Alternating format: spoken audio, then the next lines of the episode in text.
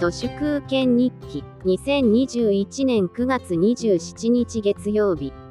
デジタルトランスフォーメーションという名のもとに GAFA やセールスフォースの勝手に決めた形式に全ての情報を合わせていくことは私に言わせれば売国行為でしかないですしフジテレビのドラマを作っていた人が泥船から我先にと逃げ出して Amazon プライムや Netflix で日本向けのしょぼいドラマを作ることは、パナソニックの技術者がサムソンやハイアールに引き抜かれて、ノウハウを吸収された後使い捨てられるのと、まるで同じ、愚かなしんがり線だと思います。日本語という参入障壁がぶっ壊れて、私などは、ローマ字入力すらかったるいので、音声入力ばかりになりましたが、その Google の音声入力を使っている時点で、彼らの軍門に下っています。手書きに戻るしか支配から逃れる術はなさそうです。Twitter で何か宣伝しようとしても、政権の紫三寸で、不都合なネタは問答無用にて、アカウントが凍結されます。Facebook も一部のインフルエンサーだけに特権を与えています。インフルエンサーマーケティングとは要するにステルスマーケティングをかっこよく言い換えただけのことです。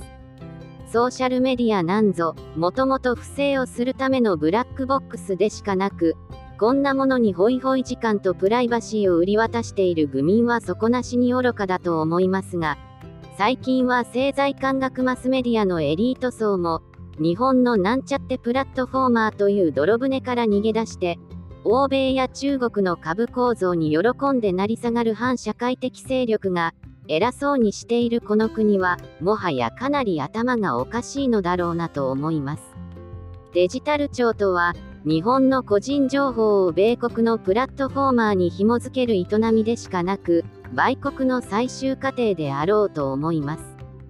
最近、JR の監視カメラが前科者の顔認証を勝手に検知して通知するシステムを回していることがバレて、取り下げましたけど、後ろではもっとひどい監視技術が、すでに運用されていると考えておくべきです。ワクチンパスポートなんて気休めでしかなく、ワクチンをすでに2回打っている人の名簿は、じゃんじゃん後ろで使われるでしょう。ワクチンを打っている人だけに、飲食や旅行の広告を露出するなんて朝飯前です。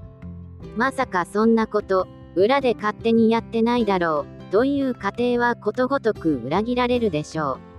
う。顔や指紋などの生体情報と行動履歴が完全に紐付けられてあらゆる行動監視が徹底される社会にすでになっています。個人情報はクラウドにアップしないに越したことはありません。デジタル文化大革命は中国や香港の問題だけなのではなく日本の問題でもあることにほとんどの人は気づいていません。以上本日も最後までありがとうございました。人の行く裏に道あり花の山。